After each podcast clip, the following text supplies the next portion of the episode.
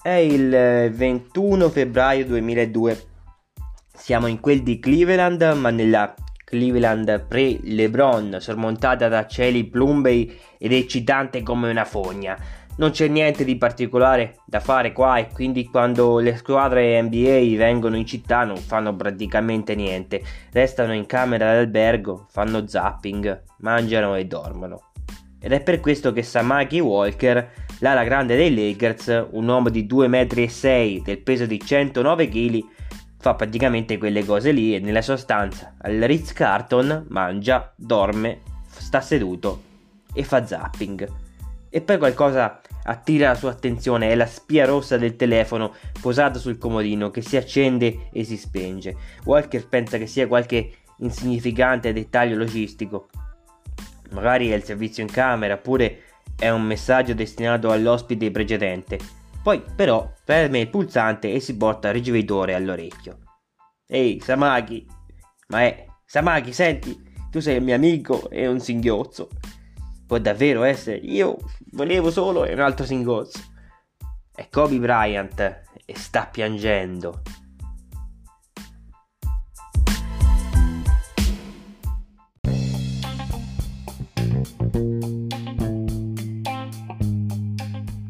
Per capire come mai Kobe Bryant ha appena chiamato Samaki Walker in lacrime, bisogna risalire al giorno precedente. Siamo eh, alla Gandarina di Cleveland e i Lakers stanno facendo una sessione mattutina di allenamento informale, al termine della quale, come di tradizione, i giocatori si mettono in fila per tirare da metà campo. Il vincitore avrebbe ricevuto 100 dollari da ogni giocatore.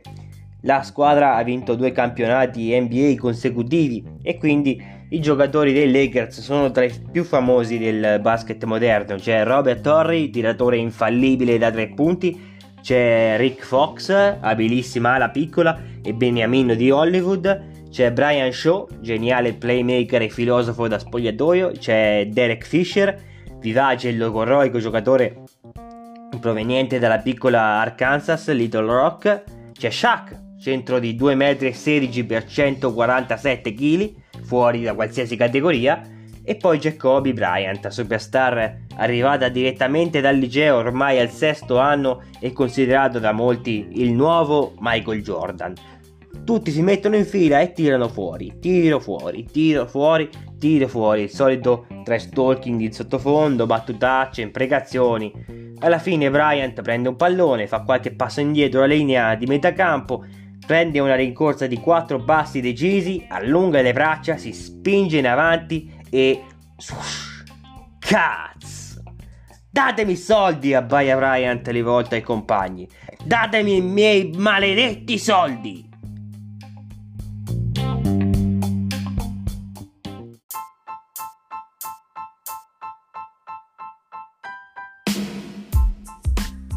Nel mondo di Kobe Bryant niente è un gioco, mai.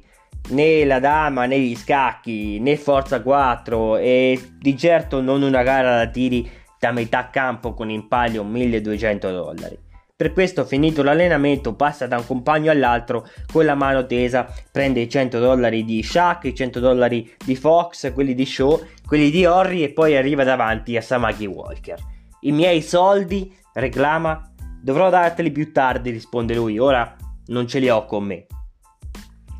La mattina successiva, circa alle 10 del 21 febbraio, i giocatori dei Lakers salgono sul pullman della squadra che li riporterà al palazzetto per un breve allenamento prima della partita con gli scarsi Cavaliers.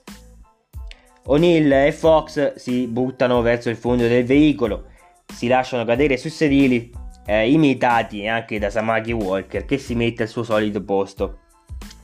E poi sale a bordo Kobe Bryant che raggiunge Walker a grandi passi e lo guarda dall'alto in basso. Yo, Maki! gli dice, me li dai sti cazzo di soldi? Questa volta Walker lo scaccia come un moscerino fastidioso. Te li darò quando li avrò, dice.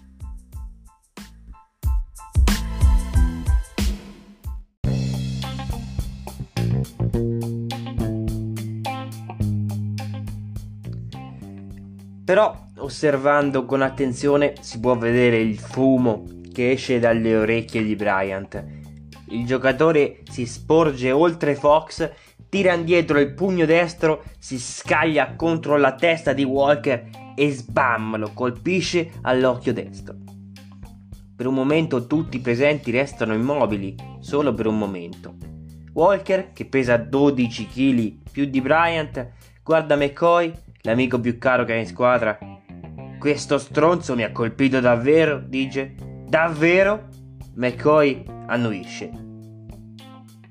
Walker si alza, stringe un pugno e cerca di colpire Bryant, ma Jerome Crawford, la guardia del corpo di O'Neill, che assomiglia al wrestler King Kong Bundy e che non lo molla un attimo, arriva di gran carriera da 5 file più avanti. Blocca Walker in un abbraccio soffocante, ma non prima che Walker abbia lanciato il lettore GD contro la testa di Bryant. Data la sua media di tiri liberi sbagliati del 63%, non c'è da stupirsi che lo manchi. L'apparecchio si schianta quindi a terra. Vaffanculo stronzo, comincia a gridare Walker contro Bryant. No, vaffanculo tu! O'Neill, il cui rapporto con la giovane guardia è molto celebre e notoriamente pessimo, guarda Walker dritto in faccia. Devi farlo fuori, gli dice con la sua voce baritonale. Fallo fuori.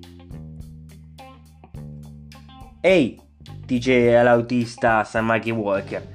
Ferma il pullman, accosta dove puoi. Il pullman si ferma.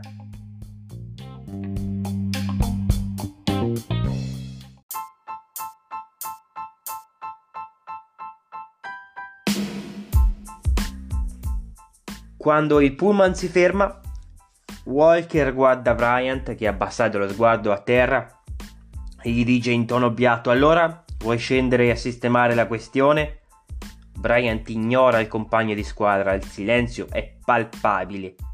Come pensavo, dice Walker. Sei uno stronzetto.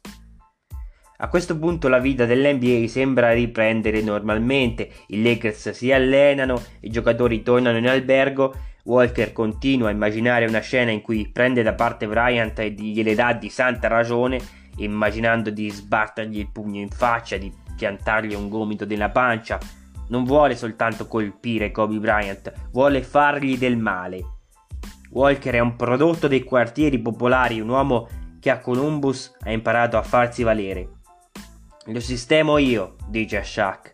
Di lui non resteranno neanche le briciole. È questo che sta pensando Walker quando nota la spia lampeggiante sul telefono della camera d'albergo quando ascolta i singhiozzi di Bryant e quando si rende conto che il compagno di squadra non è precisamente un modello di stabilità emotiva. Più tardi quella sera, poco prima della partita, Walker è sul tapirulan alla Gandarina. È ancora arrabbiato anche se si sta calmando. È questo che significa essere un atleta professionista. Metti da parte le distrazioni, vai avanti. Prosegui per la tua strada ti concentri su quello che c'è da fare. Ti, ehi Samaki! E adesso chi è? È Crawford, la guardia del corpo di O'Neill. Quello stronzetto è qui fuori, dice, vuole parlarti. Pochi minuti dopo arriva Bryant con la voce insolitamente dolce. Spalle incurvate, è ferito come se stesse di nuovo per mettersi a piangere. Maki, gli dice, mi dispiace molto, non mi devi niente. Lala si ferma e scende dal tapirulan. Si stupisce di provare un moto di simpatia per quel ragazzo. Walker sa cosa significa combinare un casino. Senti, gli dice, siamo a posto, sul serio. Però non puoi andare in giro a colpire altre persone, hai un problema su cui devi lavorare, non puoi vivere così. Quella sera i Lakers battono i Cavaliers 104 a 97, Kobe fa 32 punti, il risultato migliore della squadra, con 13 su 24 al tiro. Gioca come un ossesso. Kobe, dirà in seguito Walker, era un grande giocatore di basket, senza dubbio, ma a volte c'è da chiedersi se si sentisse a suo agio nella propria pelle, se sapesse davvero chi era.